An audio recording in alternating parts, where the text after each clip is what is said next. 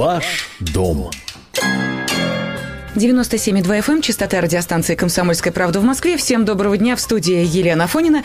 И сегодня поговорить о том, каким образом выбрать дачу на лето, как рассмотреть самые выгодные варианты, как их найти и как не прогадать в этом сложном процессе. Так вот, разобраться в этом поможет наш эксперт, главный редактор журнала «Дайджест российской и зарубежной недвижимости» Михаил Морозов. Михаил, здравствуйте. Добрый день.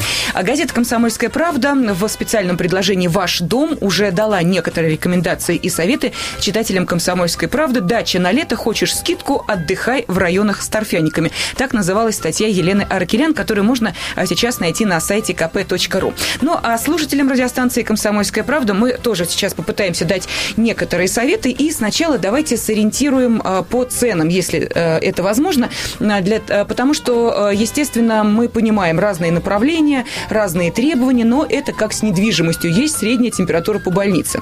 Вот в этом году средняя цена каковой она является на данный момент? Какая? Ну, если мы говорим о средней аренде э, дач, то на самом деле здесь будет очень ссложно дать какую-то среднюю оценку предложения. Можно говорить скорее о том, что основной спрос, э, он сосредоточен где-то в пределах 40-60 э, тысяч рублей в месяц за дачу. То есть, действительно, основная масса потенциальных клиентов и желающих снять дачу на лето сосредоточена где-то в этом ценовом сегменте. Они ищут дачу на 3-5 месяцев летних, чтобы отдохнуть с семьей, ну и в первую очередь, наверное, вывести детей, подышать свежим воздухом, тем более, что многие напуганы прошлым летом и хотят в этот раз уже заблаговременно обзавестись э, некой возможностью арендовать хорошую дачу в том районе, где точно не будет смога. Но за месяц до наступления такого активного уже летнего сезона, мы понимаем, что остается один май, а можно ли подобрать сейчас более-менее приемлемые варианты и э, как рано, в принципе, надо было начинать поиск вот таких э, и по по деньгам подходящих, ну и, естественно, интересных э, вариантов удачных? Ну, на самом деле, все начинают рассматривать э, себе дачу на лето где-то в, ма- в марте, в апреле, то есть сейчас еще отнюдь не поздно, когда сойдет снег, для того, mm-hmm. чтобы увидеть, а что, собственно говоря, под ним скрыто, нет ли какой-то грязи и так далее, чтобы везде э, цвела хорошая травка, чтобы работал водопровод, что является, кстати говоря, достаточно серьезным нюансом. Ну и чтобы просто-напросто посмотреть на природу, как все распустится, насколько будет красиво. Поэтому сейчас апрель – это самый жаркий месяц, это э, месяц поисков действительно на даче на лето те, кто еще не обзавелся собственной недвижимостью. Угу. В мае будет тяжелее. В мае, конечно же, уже предложений будет меньше, и цены, скорее всего, подскочат процентов на 10 по сравнению с тем, что можно арендовать сейчас. То есть получается, что выбирают самый бюджетный э, сегмент вот этого э, рынка недвижимости, ну, будем так говорить, аренды, да, и остаются или совсем уже такие плохонькие варианты, или очень дорогие, которые часто не по карману. Ну, дорогие есть всегда. Если мы вспомним о нашей самой дорогой рублевке, то предложение за 10-20 тысяч долларов там можно найти всегда в месяц. А вот бюджетных вариантов, хороших, хороших вариантов в пределах, э, ну, наверное, 30-40 тысяч рублей, так что чтобы более-менее все хорошо было с коммуникациями, в мае может уже не остаться. Ну, либо они будут стоить дороже. Это действительно так.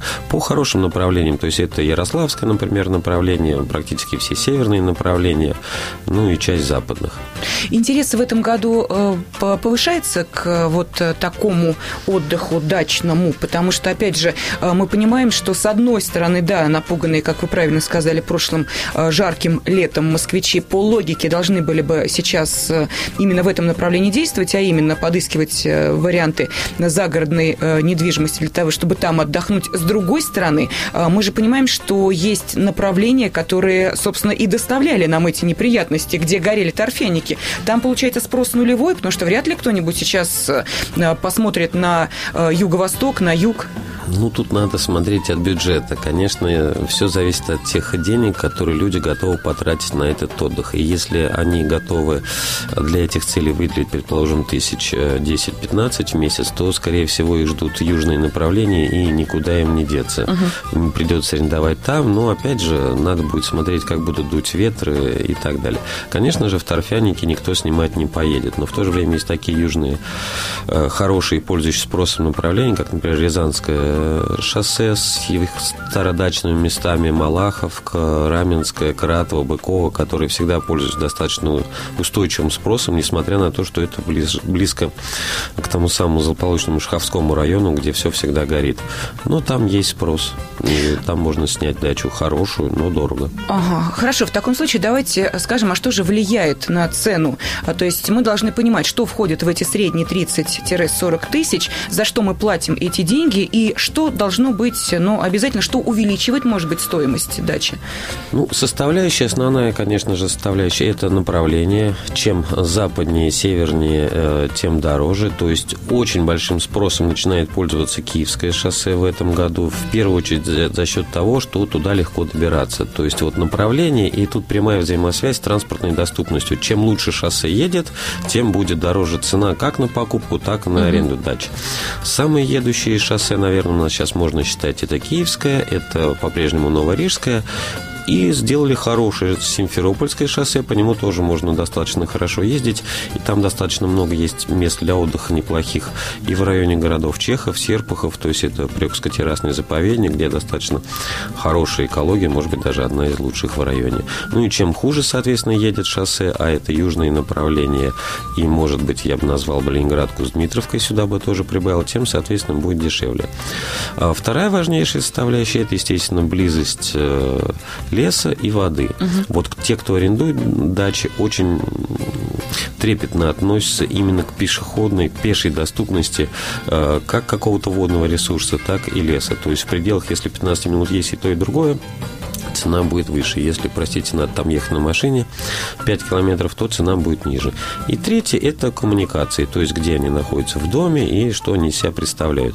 Конечно же, тут уже газ э, не имеет принципиального значения, как при покупке, э, например, дачи, а вот хорошее водоснабжение и э, туалет в доме, да, это способно, опять же, повысить стоимость аренды. Ну, вот, пожалуй, основные угу. Плюс есть такие еще нюансы, как вы сказали уже об этом, место с историей, истории, но мы понимаем, да, что есть такие действительно уже классические дачные э, поселки, куда люди приезжают иногда и на экскурсии, а некоторым счастливится там дачку снимать. На э, много повышает это стоимость аренды вот э, такое место?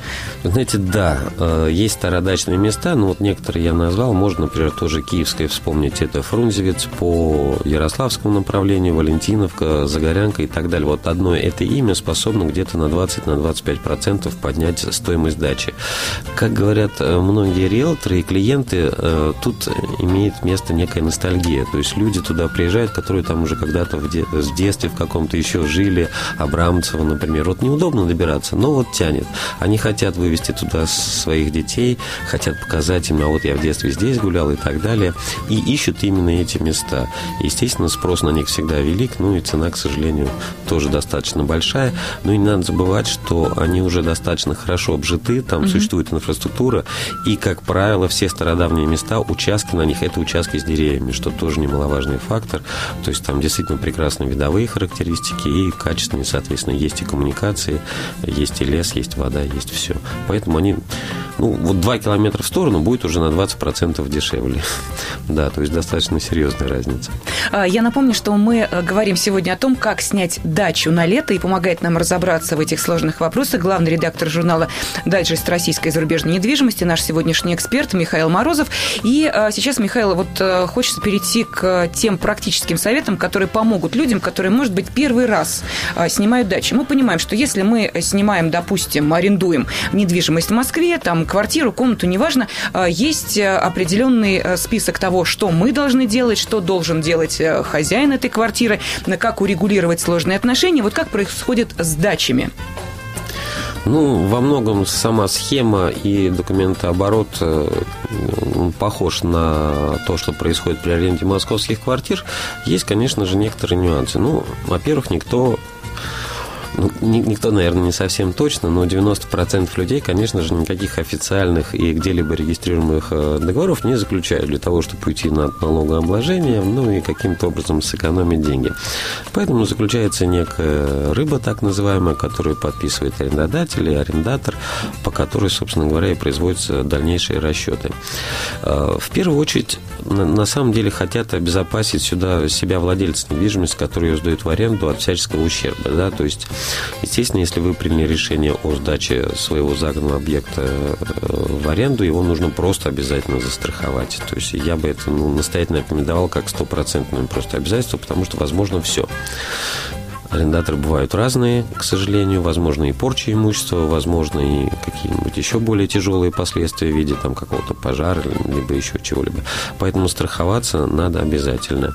Ну, я бы еще советовал в, в качестве обязательной функции произвести некую опись э, имущества на момент сдачи дома, либо какой-то своей дачи в аренду, для того, чтобы, опять же, сделать фотографии, естественно, каждой комнаты, внешнего состояния, для того, чтобы в случае возникновения конфликтной ситуации, собственно говоря, было чем оперировать в суде, либо в каком-то досудебном порядке разбирательстве. А договор, ну, он достаточно стандартный, там нет никаких особенных подводных камней. Как правило, берется при заключении договора так называемых две арендных ставки за первый и за последний месяц. Ну и дальше в зависимости от э, срока договора производится месячная оплата. Валюта, опять же, оговаривается, ну, как правило, в индивидуальном порядке. Но есть такие щекотливые моменты, как, например, отношения с соседями. Если вы снимаете дачу на три месяца, и у вас э, приезжают шумные компании, в общем, рассчитываете на то, что вы будете за городом отдыхать и не думать о том, что ровно в 11 часов вечера вы должны прекратить всякое шевеление в своей московской квартире. За городом можно позволить себе и подольше погулять, да? Это раз. Второй момент. Э, обычно выезжают с детьми. Это значит, что, опять-таки, довольно шумно будет на дачном участке. Э, третий момент. То, что там произрастает и что выращено выращена непосильным трудом а, там, на протяжении многих лет, может быть за один сезон практически уничтожена. Потому что а, та же ватага ребятишек, пронесясь по кустам малины и смородины, превращает их ну, практически в дровишки. Так что с этим делать? Вот а, каким образом человеку, который хочет именно так провести отпуск, расслабившись, не думая о том, что он там должен перед кем-то отчитываться, как ему урегулировать возможные неприятности, которые грозят ему, если у него, ну, мягко сказать, скажем так, не очень прогрессивные а, арендодатели. Ну, на самом деле, то, о чем вы говорите, оно все так и происходит в большинстве случаев, поэтому те, кто профессионально, на самом деле, занимается сдачами домов в аренду, а, как правило, голый участок. То есть там нет, ну, особых ни деревьев, естественно, там нет никаких э, посадок, грядок и так далее. Просто голый участок, более-менее ухоженный, с, вышенным, э, с высаженным газоном, э, который, ну, да, вытопчут, испортят и так далее, но никаких деревьев там не произрастает, об этом речи не идет. Это средний сегмент, на самом деле, ценовой, действительно, уже с хорошими домами и так далее. Есть mm-hmm. более дешевый сегмент, это уже старые какие-то домики, может быть, в каких-то деревнях и так далее, где все это растет, где есть действительно малина, где, возможно, какая-то память детства, а я это там пять лет, когда был, эту березоньку посадил своим папой. Да нет никаких возможностей от этого застраховаться, к сожалению. Ну, не существует их. Да, будут дети, да, могут быть поломанные деревья и так далее. Опять же, все то же самое. Делайте фотографии, пытайтесь все это каким-то образом протоколировать, в конце концов, вынуждайте аренда, арендатора заключить с вами официальный договор, нотариально его заверить. К этому договору прикладывайте все возможные и описания, подписанные обеими сторонами, и, естественно, фотографии объекта со всех э, точек зрения и так далее только в этом случае, если что-то произойдет с вашими любимой березонькой, вы каким-то образом, наверное, сможете получить за это какую-то финансовую компенсацию в каком-то размере. Но все равно же ее порубят. Это понятно, но с другой стороны, мы сейчас на стороне э, находимся дачников, которые хотят снять дачу на этот летний сезон. Вот что можно посоветовать им, если возникают такие сложные моменты? Нужно ли сразу предупреждать хозяина дачи о том, что в принципе такое возможно? Или э, пусть это будет для него неприятным сюрпризом, но э, в любом случае это уже его головная боль, и к вам она не имеет никакого отношения? Ну, скорее, конечно, второй вариант. А, нет, некоторые арендодатели, они выставляют требования например, это наличие либо отсутствие животных, да, угу. достаточно часто, поскольку, естественно, за ними нужен определенный убор, но они тоже имеют э, привычку каким-то образом оставлять после себя некие последствия своего времени пребывания, которые никто, конечно, не будет убирать и так далее. Ну, с детьми сложно, дети есть у всех, поэтому к ним относятся трепетно, нежно, но понимают, какие э, могут понести за счет этого убытки на своем участке. Э, как правило, все решается, ну, вот в каком-то устном порядке. Все понимают, что вот ребенок, он может каким-то образом пошалить и так далее. Участок, как правило, все-таки не оговаривается какие-то возможности нанесения ему ущерба. Гораздо более тонко и трепетно относится именно к дому, понимая, что ребенок может там нарисовать на стенах, что-нибудь поджечь, испортить и так далее. Вот здесь вот, да, оговариваются условия, что в этом случае вы, мы, вы будете обязаны выплатить некую компенсацию за то, что мы будем производить после вашего отъезда какой-то косметический ремонт. Как правило, эта сумма там приблизительно оговаривается, либо по факту, по факту уже нанесения некоторых э, изменений в существующий дом, ну, опять же, договоренность, как бы, извините меня, произошла какая-то авария на дороге, многие договариваются между собой, ну, вот мне там это будет стоить ремонт 500 рублей там или 1000, ну, здесь происходит приблизительно то же самое. Угу. По-доброму решаю для того, чтобы, опять же, избежать какого-то судебного либо еще разбирательства. К сожалению, никакого вот юридического нормального у нас здесь документа оборота пока что не существует. То есть в этом плане нам еще расти и расти до западных стран, где все это достаточно серьезно урегулировано. У нас все решается, как правило, на словах. А если же вы не всю информацию получили, пожалуйста, на сайт kp.ru заходите. Там э, есть э, в разделе «Ваш дом» статья «Дача на лето. Хочешь скидку? Отдыхай в районах с торфяниками». А там тоже некоторые э, моменты, о которых мы сегодня говорили, расписаны, указаны. Так что вам в помощь будет и сайт «Комсомольской правды», и газета, и радиостанция. Ну а Михаил Морозов, наш сегодняшний эксперт, главный редактор журнала «Дайджест российской и зарубежной недвижимости», как раз и помогал нам сориентироваться на этом рынке. Спасибо огромное. Спасибо Всего вам. Доброго. Всего доброго. Ваш дом.